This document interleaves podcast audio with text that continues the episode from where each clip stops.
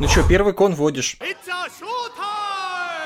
Всем привет, это подкаст «Мандай Карма», возможно, вы нас еще помните. Несколько лет выходил такой подкаст о кино, и сегодня мы возвращаемся из творческого отпуска, небытия или больничной койки подкастов с кризисом идентичности для того, чтобы обсудить классическое аниме Сатоси Кона «Паприка» 2006 года. Это никак не приурочено к тому, что картина в этом году празднует 15-летие, по-моему, она вообще осенью или, может быть, летом. Просто в рамках наших регулярных ретро-заплывов стало интересно поговорить про наверное, одного из самых известных анимешных режиссеров, который, в принципе, ни в чем не уступает, а в чем-то, наверное, превосходит Миядзаки, и, наверное, все ценители японской анимации его знают. В общем, мы все дифирамбы и все мысли по его поводу постараемся сегодня сформулировать в диалоге. Вместе со мной сегодня участвуют Ева Иванилова, исследовательница культуры. Привет. И Максим Бугулов, автор Русороса искусства кино и кинотеатр.ру, а также автор YouTube-канала Большой Буковский. Это я, ребят. И, как всегда, все еще здесь я, Алёша Филиппов, редактор сайта Кинотеатр.ру и постоянный автор искусства кино. Я напоминаю, что у нас будет спойлер к супер запутанной картине 15-летней давности, поэтому всем советую сначала ее посмотреть, потом слушать, если вдруг вы боитесь каких-то непреднамеренных подсказок, что же все это значит. Но, в принципе,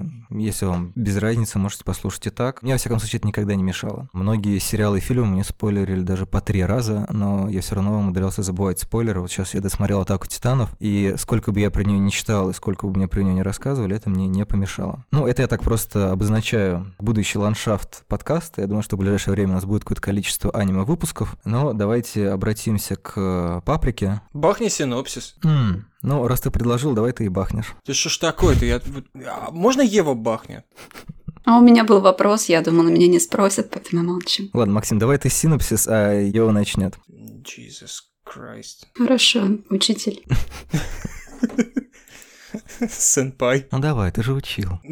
А, ладно. Короче, паприка. Действие происходит в Японии в неведомом году, ну, наверное, это какое-то contemporary время, но в этом времени уже изобрели замечательную штуку, которая называется DC Mini. Это такой маленький девайс, похожий на hands-free, который подсоединяется к головушке и позволяет крутым психиатрам, может даже психотерапевтам заползать людям в сон. Ну и, соответственно, таким образом их лечить. Вещь обещает огромный прорыв в медицине и вообще в лечении неврозов, психиатрии и райское будущее в ярких красках. Но некий человек, может быть, человечица, крадет 3 единицы DC Mini и начинает вкладывать различным людям в подсознание сны психически больных людей. Может быть, одного психически больного человека, но не суть. И из-за этого у людей рушится психика, и они начинают натурально сходить с ума. И чем дальше, тем этих людей больше, а противостоять всему этому безобразию сложно, потому что мало того, что в принципе сложно с этим работать, так еще и совершенно непонятно, кто же за всем этим делом стоит. А вот за этой детективной ширмой раскрывается паприка. Титульная паприка — это альтер-эго одной из женщин-разработчиков DC Mini. Самого доктора зовут Ацука Тиба, а ее альтер-эго в мире снов — это паприка, девушка совершенно на нее не похожая. Короче, Тиба — это психиатрка, а паприка — это ее станд. Или ее аватар, да, для тех, кто не знает, что такое станд. Ну так и расскажи нам, Максим, что такое станд. Это приводит нас к другому аниме Bizarre Adventures of Jojo. Или просто Жожа. Яра-яра. Жижа. Яра-яра. Такое весьма необычное как будто есть обычное. Аниме про группу мужчин. Они вначале дрались друг с другом э, с помощью боевого искусства со смешным названием Хамон, которое на самом деле представляло собой волшебное дыхание и убивало вампиров. А потом в третьей части решили, что Хамон для быдла, и нормальные люди читают Канта и дерутся с помощью своих субличностей. И вот эти субличности, они называются станды или стенды. Про него, возможно, тоже мы когда-нибудь запишем подкаст. Сейчас просто один из персонажей Джоджо является аватаром подкаста. В смысле, он у нас на обложке. Но штука очень странная и какая-то универсально притягательная, по-моему, вообще для всех. Тема ценна. Количество отсылок на нее в поп-культуре превышает вообще все допустимые пределы. Я у тебя был какой-то поинт или вопрос? Ну, Максим сказал, что не бывает обычного аниме, а ты, Лёша, упомянул Миядзаки, и вот у меня вопрос вот в эту сторону. Как вы для себя действительно вселенную Левиафана и Миядзаки, которая на всем земном шаре лежит большим китом, вселенную Сатоси Кона, отличаете друг от друга? И видите ли вы различия между ними, или они для вас часть какой-то одной общей вселенной? Ну, скажем так, для меня, например, Мидзаки не является синонимом аниме, поэтому я не могу сказать, что он закрывает для меня все остальное. Я понимаю, что, наверное, как один из первых анимационных режиссеров, с которых я познакомился, он представлялся для меня во многом, скажем так, дефолтным аниме, несмотря на то, что я видел Sailor Moon, я смотрел покемонов и так далее, которые, в общем-то, и по структуре, и по жанрам, и по визуальной манере очень сильно отличаются. А Сатоси Кон, он, как говорится, совсем другой, ну, то есть их трудно сравнить. Капитан Очевидность, аниме — это как кино. Есть люди, которые снимают кино, но некоторые из них вообще никак между собой не пересекаются или пересекаются довольно посредованно, поэтому, скажем так, несмотря на все волшебные миры Миядзаки, мне кажется, что Сатоси Кон — это как раз аниме, которое снится героям Миядзаки, потому что Миядзаки работает с какими-то архетипами э, японо-европейскими. И, грубо говоря, он немножко работает с тем, что, возможно, можно описать как некоторую нормальность. И, собственно, в силу того, что он воспринимается как, как ты сказал, левиафан аниме, то есть это вроде какая-то очень большая приметная фигня, которая является только одним из наименований в целом бестиария, то если отстраивать представление о анимации именно полнометражной, потому что все-таки между полным метром и сериалом, мне кажется, есть большая пропасть, потому что я сейчас именно а, больше фокусируюсь на сериалах, и там, конечно, ну, свои законы и так далее. В общем, это отдельная тема. И мне кажется, что действительно Сатоси Кон, который, с одной стороны, работает с какой-то более реалистичной манерой э, рисования, и вот я хотел поговорить о том, как визуальный облик интересно меняется в паприке, а с другой он стирает какую-то границу между тем, что мы, грубо говоря, думаем, или тем, что как-то формируется у нас в голове. Вообще, в принципе, Кона интересует все, что формируется у нас в голове. Оценки окружающего мира, сны, мысли, страхи, вот, короче, все, что есть в башке, так или иначе у него на самом деле не переплетается. И мы не можем сказать, что типа Сатоси Кон это такой японский линч, который очень любит создавать атмосферу сна, потому что все-таки у них, опять же, как разница между Мидзаки и Коном, также разница между Линчем и Коном. То, что у них, грубо говоря, вот эта сонная атмосфера, ощущение кошмара или дремы, они, во-первых, очень разные по темпу и настроению, а во-вторых, они, мне кажется, и по функционалу очень отличаются, хотя тоже можно найти много общего. Я сейчас не могу вспомнить свое представление о мире аниме, как только я с ним познакомился, и когда у меня могло быть более какое-то упрощенное это понимание. Сейчас я бы сказал, что ну просто, да, два разных человека с э, разными стилями, темами и так далее, но при этом, в принципе, можно отстроить представление об одном через другого. Из того, что ты говоришь, как раз можно представить ту территорию, на которой Миядзаки и Кон встретились бы. Если бы Миядзаки шел как персонаж в параде архетипов, как раз воображаемых фигурок в паприке, если бы он там тоже был, наверное, как э, какой-то переодетый Будда или статуя свободы. Он, кажется, не Миядзаки для Кона такая профессиональная фигура отца, а скорее он работал с э, Маморо Оси в сериале Маморо Оси там был фрагмент Beautiful Dreamer, я не помню название сериала. По-моему, он с Отом уже работал, он работал на Акире, и они потом работали над видениями будущего. Он, да, он и с тем, и с тем работал. Оси известен всем по «Призраку в доспехах», а не потом uh-huh. его более ранним работам. Ну, в общем, Сатосикон, насколько я знаю, учился у этих двух. Логично было бы их представлять в каких-то вот этих отцовских фигурах в его сновидческих, самостоятельных работах. Но да, нет. Ну, почему я спрашиваю по Мейдзаки? Потому что мы скорее из нашей же коробки вещаем. И для нас, под нами поднимаюсь широкого зрителя, извините, если я туда случайно зачислила, но а, Миядзаки — это как раз вот такая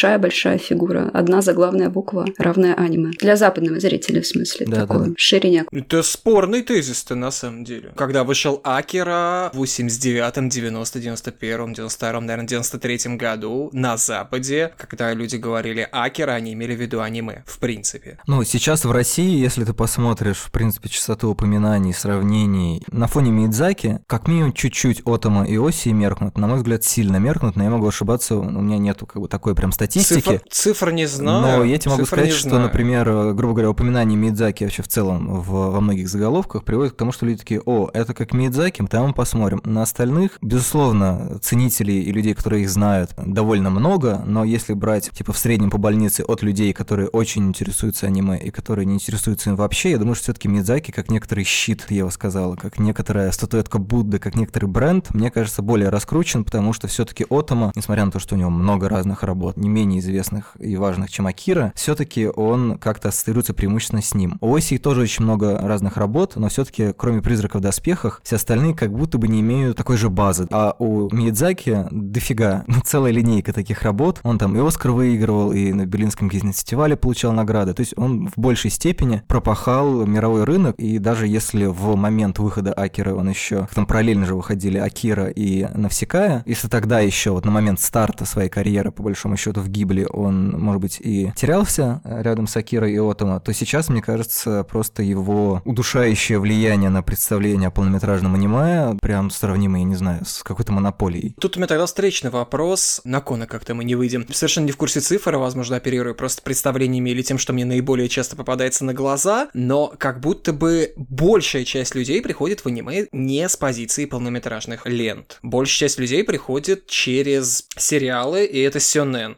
Это вот эти четыре uh-huh, столпа, остыеневшие. Наруто, у него фанбаза обновляется, ну, как будто Наруто это тело, а фанбаза это просто клетки, она молодеет, и каждые три года она обновляется, по-моему, у нее появляются новые зрители. И мне кажется, на фоне Сюнон волны э, Миядзаки просто практически берлинский кинофестиваль. Ну, то есть не им единым, я поэтому так со стрёмом отношусь к ярлыку Миядзаки равно аниме. Ну, не, не только потому, что я заходил в это не через него, а, ну, вот просто даже по упоминанию. То есть, понятное дело, что это фигурище титан. Гигантский титан! Тут есть вообще разные группы, мы, кажется, о разных и начинали говорить. Максим, ты говоришь о группе людей, которые приходят в аниме, а я скорее говорила о тех, кто топчется рядом и никуда не приходит, до которых просто какие-то отголоски долетают. Почему вообще для меня такой фокус интересен? Потому что аниме и манга — это вообще такой японский экспортный продукт. Японская soft power. Империалистическая техника захвата территории без оружия. В общем, сладкое оружие рыночной колонизации. Вот если у США это Дисней и джинсы, и бургеры, то у Японии это манга, аниме. Во всяком случае, они стоят где-то на первых строчках вот этого хит-парада техники захвата внимания. Так, а почему тогда мы берем именно людей, которые топчутся? Потому что soft power рассчитана как раз на глобальную аудиторию. Нужно с чем-то привлечь внимание, не пуская вовнутрь. Привлечь внимание к поверхности, э, а поверхность это как бы обложка товара и представить себя, ну не себя, а свою в данном случае страну, свой рынок как один единый товар, который можно потребить. Сделать имидж. Я, кстати, вспомнила, что в 2008 году японское министерство иностранных дел назначило сериал «Дораймон», знаете, такой про mm-hmm, кота-робота mm-hmm. и мальчика. Она назначили его национальным амбассадором аниме. Mm-hmm. В общем, аниме имеет такой статус, дипломатический. Да, ведь Годзилла еще где-то тоже почетный житель да. Токио, что ли, или не Токио, не помню. Действительно, наверное, Мидзаки просто, раз мы уцепились почему-то Мидзаки, можем рассмотреть, что Мидзаки не совсем аниме. В том смысле, что мне кажется, что вот такая популярность Мидзаки может быть в большей степени в какой-то медийной среде, но просто потому что я не вижу, чтобы Афиша, Медуза или кто-то еще писали бы про One Piece, Наруто, да даже про Атаку Титанов на самом деле, или там, не знаю, про что-то еще, про какие-то вроде бы довольно хитовые вещи. А каждый новый Мидзаки, он такой типа, о, Мидзаки, о, Мидзаки, потому что Мидзаки работает, с одной стороны, с, со многими японскими вещами, а с другой стороны, он э, почти всегда либо экранизирует, либо адаптирует какие-то европейские сюжеты, сказки, архетипы, несмотря на то, что многие анимационные режиссеры работают с западной иконографией, в принципе, там у них много христианской символики, много персонажей с говорящими именами, они часто используют какие-то американские символы, чтобы что-то подчеркнуть в истории и так далее. И, в принципе, не то, чтобы те же сёнэн сериалы культурно изолированы, но, тем не менее, мне кажется, что вот Мидзаки в этом смысле достигает какого-то определенного баланса. С одной стороны, глядя на его мультфильм, мы понимаем, что это японская анимация, с другой стороны, в принципе, там вот где-то рядом есть более привычная нам, условно говоря, сказочная иллюстрация, и поэтому, может быть, он не вызывает таких подозрений у настороженных родителей, как, не знаю, Джоджо, Токийский гуль, Тетрадь смерти и так далее. Сразу по запрещенке прошился. Она запрещена на одном сайте, по-моему. Пока еще ничего не запретили. Ну, я, ты, это же, ты же видишь, что я шучу. Не, я на всякий случай, если вдруг нас слушают, люди, которые могут что-то запретить, не надо. One? Ну что, давайте все-таки к Кону как-нибудь перейдем. Не-не-не, обсуждаем паприку Миядзаки, нормально. Хорошо, идем. У меня очень поверхностное такое различие, которое я на скорую руку бы провела между ними. Чисто стилевое различие. Мне кажется, весь Миядзаки — это про воображаемые миры, но упакованный в стимпанк. Кон — это скорее такая киберпанк-традиция, связанная с вот всякими разными технологическими девайсами, внедренными в воображение. Во всяком случае, на поверхности это различие для меня, ну, как-то цепляет глаз. В этом смысле такой киберпанк аниме, которое там как Кири, может быть, уходит корнями, не знаю, скрещивает два главных японских экспортных продукта. Это вот, собственно, аниме, мангу и высокие технологии, потому mm-hmm. что почти у каждого родители в 90-х мечтали о какой-нибудь Тошибе. Да, японский видак, вот это все. Вот это все, да. Только они не мечтали тогда смотреть Акиру на этом японском видаке. Не настолько power и не настолько soft. Да, я к тому, что киберпанк, аниме, и Паприка в частности, вот оно что-то очень, очень серьезное схватывает о японском обществе вообще, японской культуре, то, что можно было бы выразить словом технократия. Вот и технократия в повседневной жизни, и технократия как условия, в которых живут индивиды.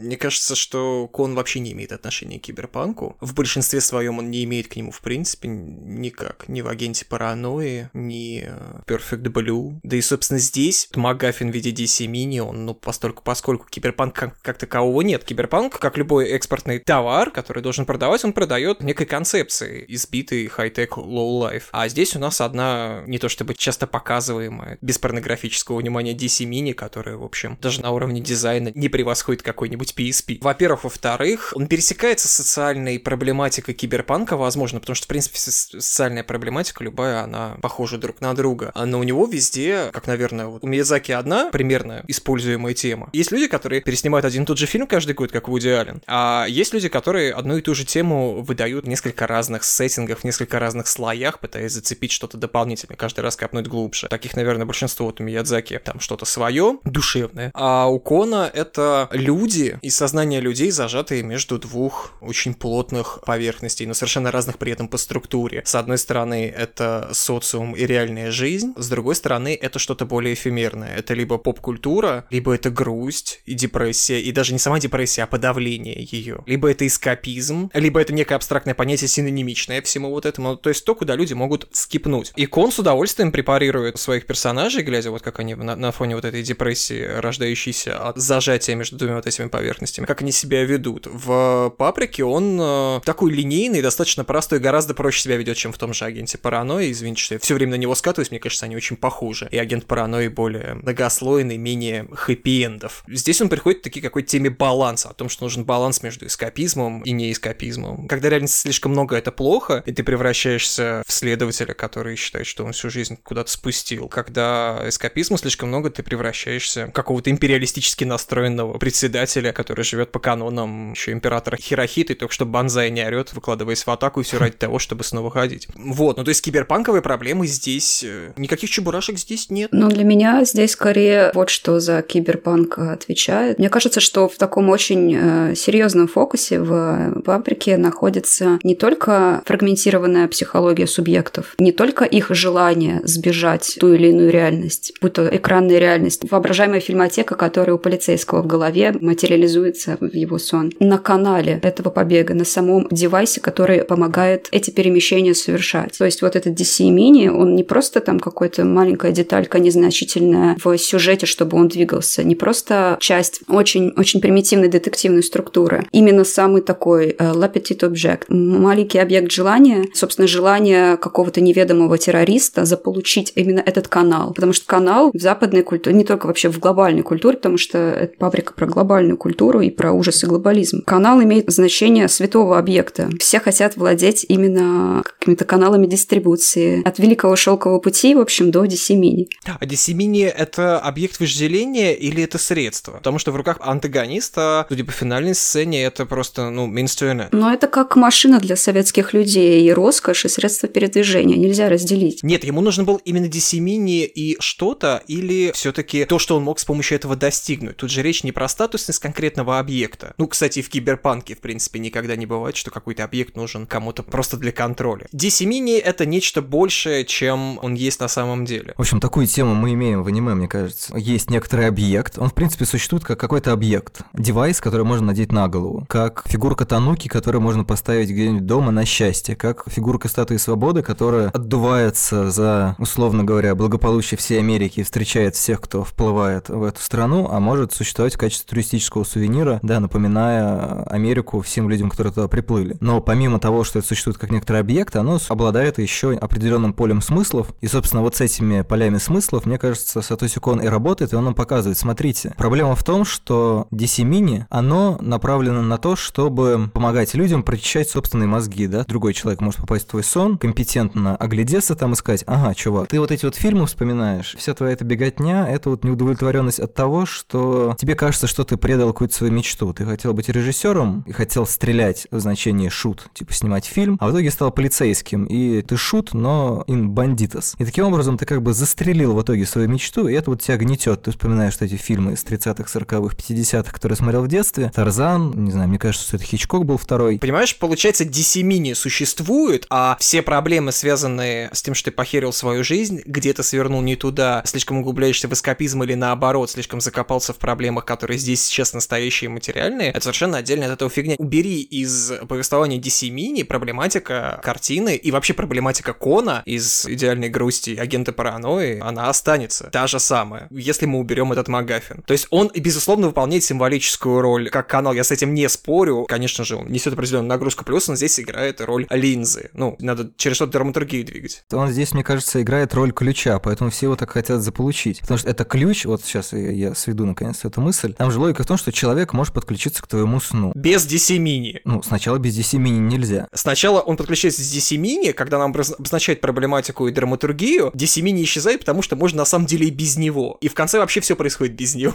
Это можно объяснить так. Мне кажется, что DC Mini здесь первичен, а не те желания, которые стоят за ним у его обладателя, который пытается эти желания реализовать через эту технологию. Технология первична, потому что сначала нужно заполучить технологию, затем, спустя время, эта технология может быть инкорпорирована в тело. То есть она может быть срощена с телом. Это как какое-нибудь э, умение писать или умение читать. Когда мы не умеем этого делать в возрасте там N лет, для нас это абстрактная, отдельная от нас технология. Мы должны ею овладеть, мы должны ее поместить в собственное тело и связать корнями, вот как, в общем, образ этого дерева сразу в финале паприки. Uh-huh. В общем, создать определенные там нейронные связи в нашей голове, определенные связи каких-то там еще тканей, чтобы это стало технологией неотделимой от нашего тела. То есть мы сейчас все можем написать что угодно в разнообразных состояниях нашего сознания, ну, за исключением там некоторых. Вот и здесь также нам нужна эта технология. Она стоит под номером один, а дальше уже с ней будут разные взаимодействия происходить. И это всегда второе, третье, пятое, десятое.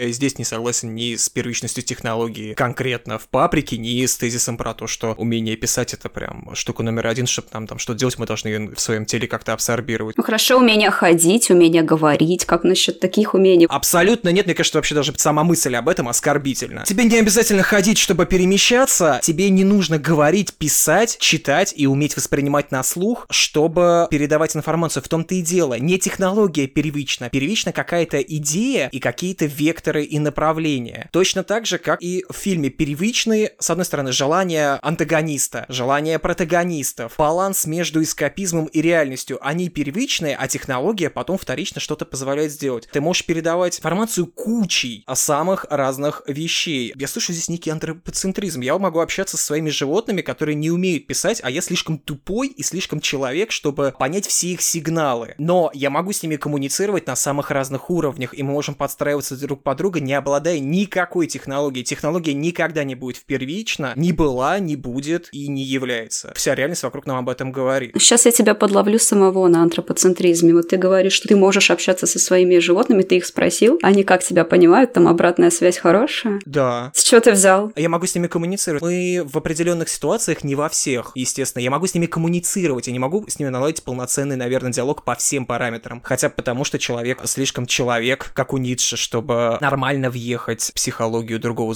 живого существа, как мне кажется. Даже те труды кошачьих психологов и собачьих психологов, которые я читал, они везде отдают человеческим недугам. Он очень тяжело въезжает в другую психологию. Но так получилось, что в процессе взаимодействия со своими домашними животными мы в какие-то моменты научились понимать сигналы друг друга, вот как-то независимо от опыта. Я понимаю некоторые сигналы кота. Вот меня один из котов из двух будет ночью постоянно, меня это жутко бесит. И я все время думаю, что ему надо. И вот недавно я понял, что ему нужна вода, и он мне это показывает показывает. Показывает, что он хочет есть, например, он может показать мне там с помощью того, что он трется о пенал, где лежит корм. А что в этом случае первично, технология или желание? С одной стороны, ты можешь сказать, что первично желание есть или пить. Но пока кот да. не знает о том, что существует еда в миске, или там где-то, или что лоток И пока находится. он не изобретает сигнал. Он не пользуется технологией. В том-то и дело, здесь нет, технологию нет мы используем системы. в широком смысле. Любой навык — это технология. Технология в широком смысле — это систематизированный подход, позволяющий добиться обмена информации. Здесь подход абсолютно не систематизированный систематизирован, не подогнан, его не нужно изучать, его не нужно в себе абсорбировать, выучивать, инкорпорировать, как бы то ни было. Это именно обмен информацией, в том-то и дело. Секунду, ты же сказал, что ты не мог с первого раза понять, почему код у тебя будет по ночам. То есть ну, был период бета-теста. Ну вот, код на тебе тестировал технологию. Если я сделаю тыгыдык по Максиму, догадается ли он, что я хочу пить? Точно так же, как мы долгое время не могли понять, почему Йоко двигает миски. И только потом поняли, что она так призывает воду. Точно так же, это как в прибытии, когда то есть вот спруты рисовали такие знаки, вот точно так же я не уверен, что миски двигались в какой-то специальной последовательности. У животных нет технологий. Максим, мы же говорим, технология это как некоторый навык, достижение желаемого. Вы сейчас подгоняете все, что вам удобно, под какую-то терминологию. Опять-таки, человеческое слишком человеческое. А-а, я на эту фигню не поведусь. Можете сколько угодно говорить, что технология это шире, это вообще, это все, это ку. Но нет, это все ерунда. Технология это письмо. На паприку давай переведем. Скажи, если идея и желание первичные, то почему террористу в паприке так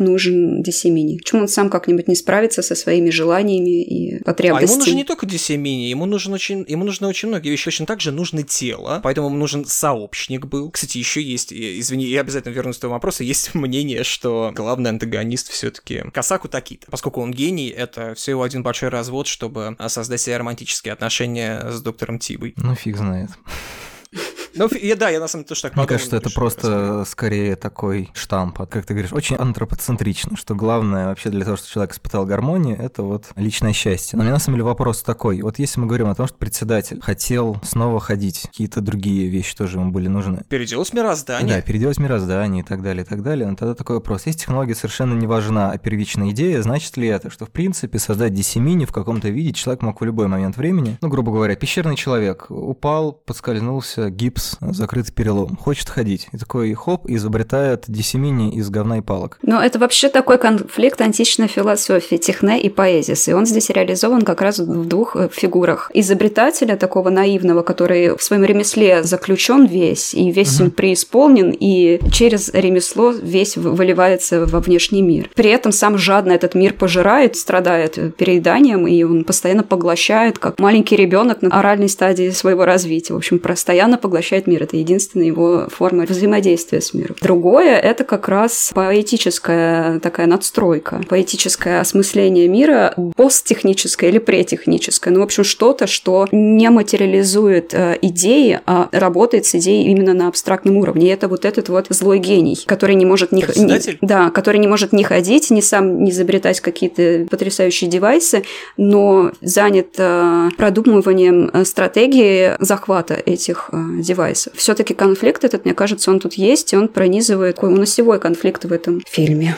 Тут, между тут, техническим тут и поэтическим, между идеалом э, и материей, и все такое. Тут мне не с чем спорить, а возвращаясь к вопросу Лёши, ну, вопрос нечестный. Ну, а смысл? Ну, может или не может, вообще без разницы. В данном вопросе важны желания конкретного пещерного человека, или хотя бы группы пещерных людей. Если им нужно коммуницировать как-то с каким-то соседним племенем, они будут пытаться это делать, и, возможно, со временем выработают какую-то какую-то систему жестов, как они вроде как сделали. Если нужно зафиксировать какую-то информацию, будь то поэтический экстаз или именно способ фиксирования информации, то есть технологии, они будут заниматься наскальной живописью. Там нужно будет средства контроля, придумают религию. Но все это рождается, опять-таки, на мой взгляд, из желания. Я почему заговорил про эту теорию, которая такая звучит как просто фанатская какая-то арка, потому что доктор Такита, он несколько обезличен. Остальные персонажи сталкиваются все-таки с неким дисбалансом в жизни, а который влияет на них изнутри, ментально. Тиба и Паприка, детектив Канакава, у которого там проблема с самоопределением. Кризис прям натуральный. Председатель. У всех есть какой-то конфликт, который может рождаться из физических возможностей, но наиболее зияющие раны оставляет он все-таки в ментальном плане. То у Такиты как-то у него все норм. Он переедает, жрет слоновые биштексы, но ему его это не парит. Возможно, его парит то, что он не может признаться в любви Тибе, но что-то как-то нам не то, чтобы на это где-то тыкают, а чтобы однозначно сказать. То есть у них вроде как это есть, но насколько сильно он переживает по этому поводу, можно только догадываться по паре сцен. Вот он, мне кажется, несколько не раскрыт, поэтому э, я понимаю желание Евы сделать его символом поэтического, ну просто гений, который создает и все. Не, ну я наоборот его символом технического сделала. Техника, которая занята сама собой а. и не занята, в общем, никакими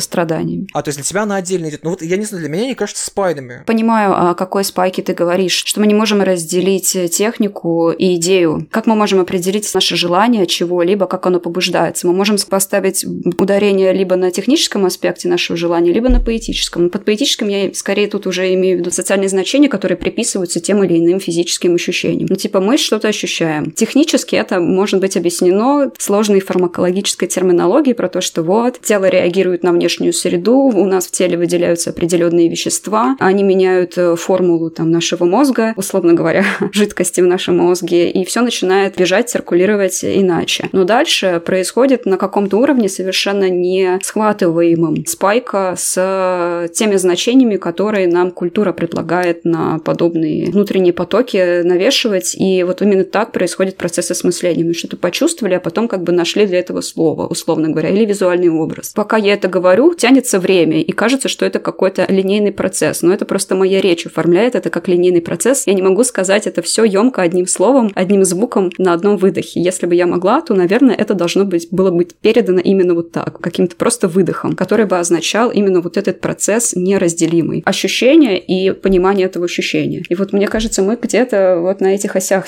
вращаемся и все никак не можем понять, что разделено, а что нет, потому что очень сложно разделить в данном случае. Беру свои слова назад про Такиту, поскольку он лопает постоянно. Он тут либо что-то фрейдистское, либо есть большой источник стресса. Так потому что он не раскрыт. По фрейдизму это как раз очень легко описывается на этих фазах э, развития либидо. Первая фаза оральная, когда ребенок угу. фиксируется на внешнем мире, на собственной энергии, вот именно через рот, через поглощение. И на этой фазе как бы ни эго, ни суперэго еще нет, там только бессознательное само колыхается, как море-океан. Но это уже не Фрейд, это, так понимаю, уже Мелани Клейн. Это в первую очередь, наверное, Фрейд, но, наверное, и Мелани Клейн тоже. Что еще интересно высветить вот именно тут, это разница, граница между собой и средой. Вот этот пожирающий гений, он как будто пытается устранить эту границу, сделать себя вот просто равным воздуху вокруг, сделать себя всей средой, всем пространством одновременно, потому что человеческое бремя — это как раз чувствовать свою собственную единичность, вот на которую давят многообразные пластиковые фигурки, образы, желания, стремления, вина и так далее. И все это сдавливает. Наш гений паприки, он как будто хочет раздуться, чтобы максимально нейтрализовать границу между собой и окружающим миром. И у него как бы это получается, то и дело. Но иногда нет, когда ему прям тычут в нос, что нет, смотри, ты вот такой, ты равен этому, ты ужасный, гадкий, отвратительный человек, идеи твои наивные и глупые, когда ему, собственно, объект его любви, доктор Чиба, и говорит это. И он сразу паникает, слишком прилипает сам к себе, и вся гениальность его мысли, весь полет его мысли замыкается в одной точке в его маленькой комнате. Все персонажи, как мне кажется, хотят уничтожить границу между собой, между своим телом и своим воображением, между своим телом в реальности и самой этой окружающей реальностью. Стать вот всем. Всем, что колышется и движется, вот чтобы все это был я. Можно я тут подхвачу? Мне кажется, что а, вот я вначале говорил о том, что Сатоси Кон интересует все, что происходит в голове, и соединяет это с мыслью Максима про первичность идеи и с, э, если я правильно понял, тезисом Евы о том, что, в принципе, мы не всегда можем отличить, где начинается идея, где начинается так называемая технология или навык, если технология не совсем точный термин. Тут просто есть еще любопытный момент. Мы до конца, как я понимаю, судя по каким-то статьям, которые я читал, не совсем уверены, что это желание действительно наше. То, что мы хотим сделать, насколько мы типа об этом подумали, или мы подумали, потому что мы это захотели сделать, и захотели ли это мы, или это нам мозг дает сигнал, и на самом деле он как бы нами управляет, и это я все веду к тому, что следующая работа Сатоси Кона, который, к сожалению, умер в 2010 году, кстати, от рака поджелудочной железы, ну, потому что много работал. Удивительно, человек несколько раз подал в больницу за то, что перерабатывал, он думал, ну, зашибись. Так вот, его следующим проектом, который он начал, но не закончил, должна была стать машина снов. В принципе, мы какие-то дизайны видим вот в этом лунопарке, которые показывают, а, если я правильно понимаю, вот эти вот роботы должны были стать героями этой истории. И само название «Машина снов», мне кажется, очень классно показывает именно то, что Кона вообще интересует примерно везде. С одной стороны, у нас есть сны, как нечто поэтическое, нечто иррациональное или сублимирующее, с другой стороны, есть машина. Некоторые алгоритмы, которые чик-чик-чик что-то там соединяют, используются как технологии, как ключи, как навыки, то есть вот этот вот странный симбиоз, с одной стороны, чего-то, что нам кажется, подчеркиваю, именно кажется понятным и надежным, и то, что пугает, например, председатель, он же говорит, что сны — это священная территория. Нельзя на территорию снов приходить с наукой, вы все испортите, сны боятся, говорит он. С другой стороны, да, вот есть сны, которые, с одной стороны, вроде как нам многое о нас говорят, с другой стороны, некоторые говорят, что типа сны — это бред души, бла-бла-бла. В общем, есть э, тоже, опять же, много заблуждений и трактовок снов. И, собственно, отчасти Кон работает ровно с тем, что у каждого в голове есть некоторый свой набор представлений, да, о том, что от него ждут, что он должен. Я вот, честно скажу, не вижу такой разницы между агентом паранойи и паприкой, просто в силу того, что паприка, на мой взгляд, более сплюснутая, что ли, она более концентрированная в этом смысле. И мы там, например, то, что в агенте паранойи может занимать целую серию, паприки очень часто проскакивают там типа одним кадром, если помните, там на этом параде есть, например, мужчины, телефоны, которые фотографируют нечто под юбками у э, девушек с лицами в виде телевизоров. И, в принципе, мне кажется, это довольно емкий образ, который как раз показывает в том числе и сублимацию, и способы удовлетворения какого-то сексуального желания. В итоге, действительно, каждый из персонажей, он борется с одной стороны со своим представлением, о кем бы он хотел быть, а с другой стороны, его все равно точит вот какой-то страх признаться себе в том, кто ты на самом деле, кем ты хочешь быть, что ты испытываешь. Но во многом это все равно связано с тем, что человек какую-то свою картинку в отношении, не знаю, того, как он должен выглядеть, как должен выглядеть человек, которого можно полюбить, как должен выглядеть человек, который прожил свою жизнь не зря, как должен выглядеть человек, который любит кино и так далее, и так далее. Там же в основном все, помимо председателя, ну, условно назовем их положительно. Если председатель знал, что он хочет, и очень сильно к этому стремился, и у него был некоторый план, то все остальные, наоборот, бегут от того, что они хотят. И они опасаются себе признаваться в том, что они хотят. Полицейский опасался себе признавать, что, в принципе, он испугался снимать кино. Или им он что-то снял, ему не понравилось, он видел, что его друг во всем лучше его, и он такой, ну, я даже не пойду в эту степь, и он там сублимировал это как-то через полицейскую службу. Как я уже говорил, шут-шут, и там, и там. Разработчик и Паприка, соответственно, сублимировали какую-то свою, с одной стороны, жажду там, свободы от чего, чего бы то ни было, с другой стороны, какую-то взаимную симпатию, хотя, честно говоря, мне это кажется довольно притянутым за уши в виде какого-то хэппи-энда, да, то есть это еще один какой-то троп, еще одно что-то привязанное к нам культурно, э, на что мы ожидаем. Если есть какое-то количество персонажей, среди них есть условно мужчина и условно женщина, то, наверное, кто-то из них может составить пару, да, и мне кажется, что вот это же импульс, он есть и между детективом и паприкой, например. Какое-то время он создает иллюзию, что эта двойка может сложиться иным способом, просто потому что, ну, вот культурный код, он так заложен, что должна быть какая-то пара, которая в итоге счастлива. Да, жили долго и счастливо, вот, э, вот оно и есть. А если продолжать тему иллюзий, мне кажется, еще важно, что этот фильм вышел в середине нулевых, я думаю, что задумывался он еще гораздо раньше, и он основан уже на романе. Вот эта близость к 90-м, к моменту крушения многих э, японских иллюзий, тому, что лопнул какой-то экономический пузырь, да, который, например, у Мидзаки в «Унесенный призраками» тоже присутствует. Там же все происходит рядом с парком аттракционов, заброшенным парком аттракционов. Парки аттракционов очень много открывали в 80-е во времена вот этой экономики. Мыльного пузыря? Да, и когда, собственно, все эти вклады, кредиты и перезакладывания привели к кризису экономики, все это лопнуло, все эти ог- огромное количество почему-то открытых на эти деньги парков аттракционов по всей стране закрылись. Я прям находил целые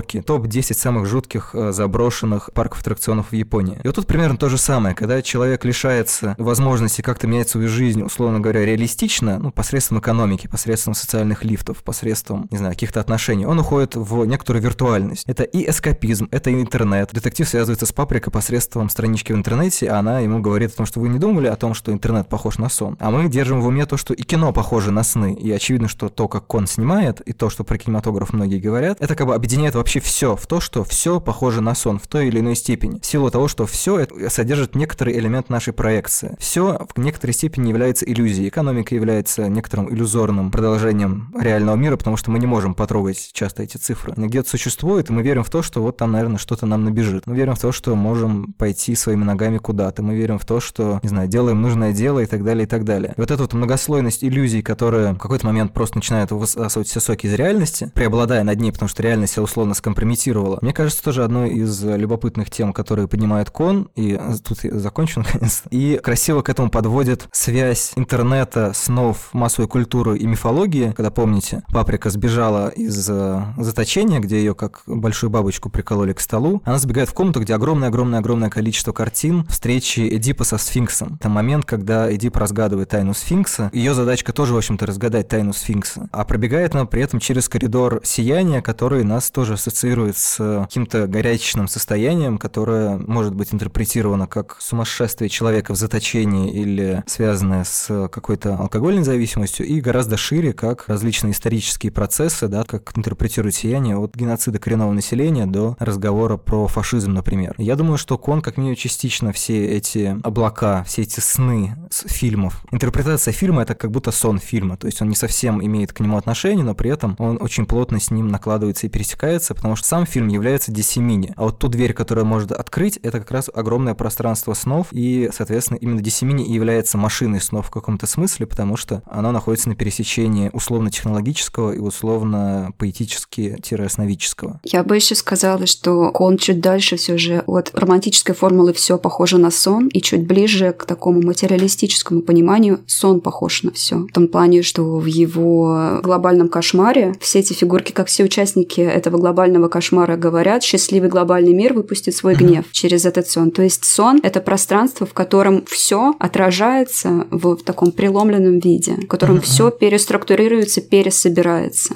Романтическое видение этого было бы сказать, что сон — это какое-то расширенное пространство относительно реальности, какое-то новое, какое-то параллельное пространство. Говорит председатель, собственно, вот у него романтическое восприятие сна. Угу. А материалистическое видение — это сказать, что сон — это просто пространство пересборки реальности. Иногда такой мощной пересборки, переструктурировки, что уже эта реальность неузнаваема почти, но она остается компоненты те же, в общем. Вообще интересно отношение Кона ко сну. Ну, назовем это условно сон, все, что отвлекает от реальной жизни. Несмотря на то, что он этим плотно занимается сам, занимался. Во всех его работах, которые я видел, отношение к этому как минимум настороженное и требующее какой-то веревочной страховки. Что в «Паприке» у него главный антагонист человек, который полностью хотел уйти в мир своих фантазий, где он не только может ходить и всесилен, а может полностью перестроить мир, который его не устраивает. Та же самая тема была в «Агенте паранойи», где репрессии, подавление грусти со временем выливалось в трагедию масштабную. Не просто жизненная трагедия, а огромная, поколенческая. В отличие от Мамору Оси, которого мы уже записали в Конуву отцы, который прямым текстом говорил, что реальная жизнь говно, она не стоит вашего времени, она не стоит ваших сил, потому что там люди, системы, экономики, мыльные пузыри и прочее дерьмо, если у вас есть возможность свалить в искусственный мир, как он, например, сделал мир MMORPG-шутер, как в Авалоне, то это надо делать, делать без остатка, потому что эскапизм это больше, чем эскапизм, это новая среда обитания, где действительно разуму может быть по-настоящему комфортно и живо. Но это какие-то заметки на полях, я даже не знаю, кому их обращался, как будто сам себе расписывал. Вот что, скорее всего, останется у нас за кадром, о чем бы вас хотел послушать, это господин э, Сусуму Хиросава, которого в вопросах Кона обсуждают недостаточно. И вообще не обсуждают, а он того стоит. Ты про саундтрек имеешь в виду? Да, он просто... Я пересматривал, снова отметил, насколько саундтрек похож на агента паранойи. Как тонко он создает то, что он хочет создать, и, э, ну, как он интересно работает не совсем привычными приемами, но при этом попадает прямо в глаз. Не знаю, я просто, к сожалению, не очень имею инструментарий для рассуждения о музыке. Могу только сказать, что заглавная тема парада — это одна вообще из любимых моих кинематографических композиций, потому что мне нравится, как в ней сплетаются какие-то, ну, как мне кажется, опять же, я целиком не специалист на этой территории, традиционные мотивы, да, соответственно, вот этого вот парада японского со всеми вытекающими там, не знаю, шариками, нарядами и так далее. С другой стороны, в нем есть как будто бы какое-то компьютерное искажение, ощущение глича немножко и такого яростного безумия, прям вот когда тебя э, отрубает тормоза, как сказал профессор, мне казалось, что я могу покорить этот мир. Вот когда тебе отрубает какую-то часть спектра эмоционального или еще какого-то, и ты вот входишь в такой раш, антидепрессивный раш, то есть когда ты не просто уверен в чем-то, а у тебя настолько нету противовеса, что тебе начинает сносить башню. И мне кажется, что Кон часто вообще работает именно со спектром, и он поэтому, например, не отдается эскапизму, потому что он чуть-чуть опасается любых крайностей. То есть мы не можем, например, свести все к тому, что только реальный мир — это вот, значит, святое место, и он нам все даст, но и на самом деле эскапизм тоже на самом деле можно жестоко поиметь. Да, он за баланс. Кстати, мы живем то прекрасное время, когда вот этот эскапизм, например, в сон, постепенно становится привилегированной практикой, потому что, например, для людей, которые работают на почасовой оплате, уснуть — это уже не просто какое-то самостоятельное действие, сконцентрированное на себе, на, на рекреационные функции. Это означает не работать, это означает терять деньги, спать. Есть тенденция в глобальной экономике захватывать территорию сна, подчинять ее, не знаю, выпускать приложения по улучшению качества сна, платные, разумеется. Постепенно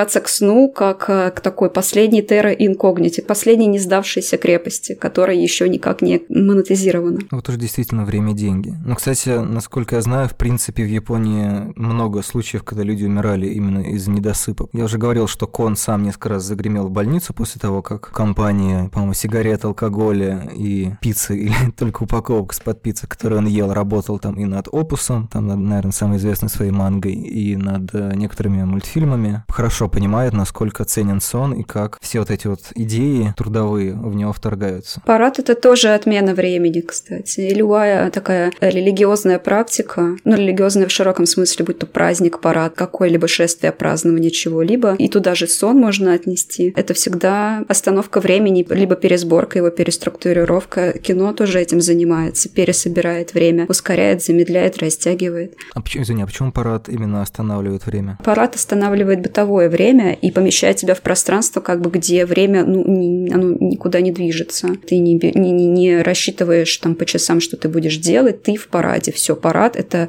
А, момент, пузырь, он э, тебя это изолирует. длящийся момент, да. Любое действие, в которое ты искренне погружен. Ну, работа тоже может быть такой, ну, в общем, неотчужденный труд, если это, если ты не пришел из-под палки что-то делать. Но любое действие, вовлек- вовлекающее человека, это остановка времени. То есть Мгм, это когда прекращается ощущение именно чего-то тянущегося, гнетущего, ползущего, и когда прекращается ощущение себя, догоняющего вот этот ползущий поезд. В общем, когда ты в пузыре. В материнском чреве, еще что-нибудь можно такое сказать. Если вы слушаете подкаст на одном дыхании и забыли о беге времени, знаете, вы в пузыре. Это наш парад, торжественный и безумный. Всем только этого и надо, в какой-нибудь пузырь залезть, разве нет? Максим, ты с нами? Да, Или в пузыре. я в пузыре с вами, Это очень хорошо. Ну что, тогда полетели в пузыре в закат? как Кирби. Как Винни-Пух. Как персонажи паприки войдем сквозь экран, сольемся с произведением. Я надеюсь, что мы ответили на какие-то вопросы, которые могли возникать у слушателей и слушательниц во время просмотра, или задали им новые, и они сейчас будут судорожно пересматривать паприку, или будут теперь бояться спать, или наоборот захотят спать. В общем, я надеюсь, что... Или спят уже. Да, или уже давно заснули. И ты им прям в подсознание вещаешь. Да, и в общем, они, может быть, они уже сами превращаются в технологии, или все-таки желание забарывать технологии. В общем, не сдавайтесь, вы не одни. Всем спасибо, пока-пока. Пока. Пока-пока.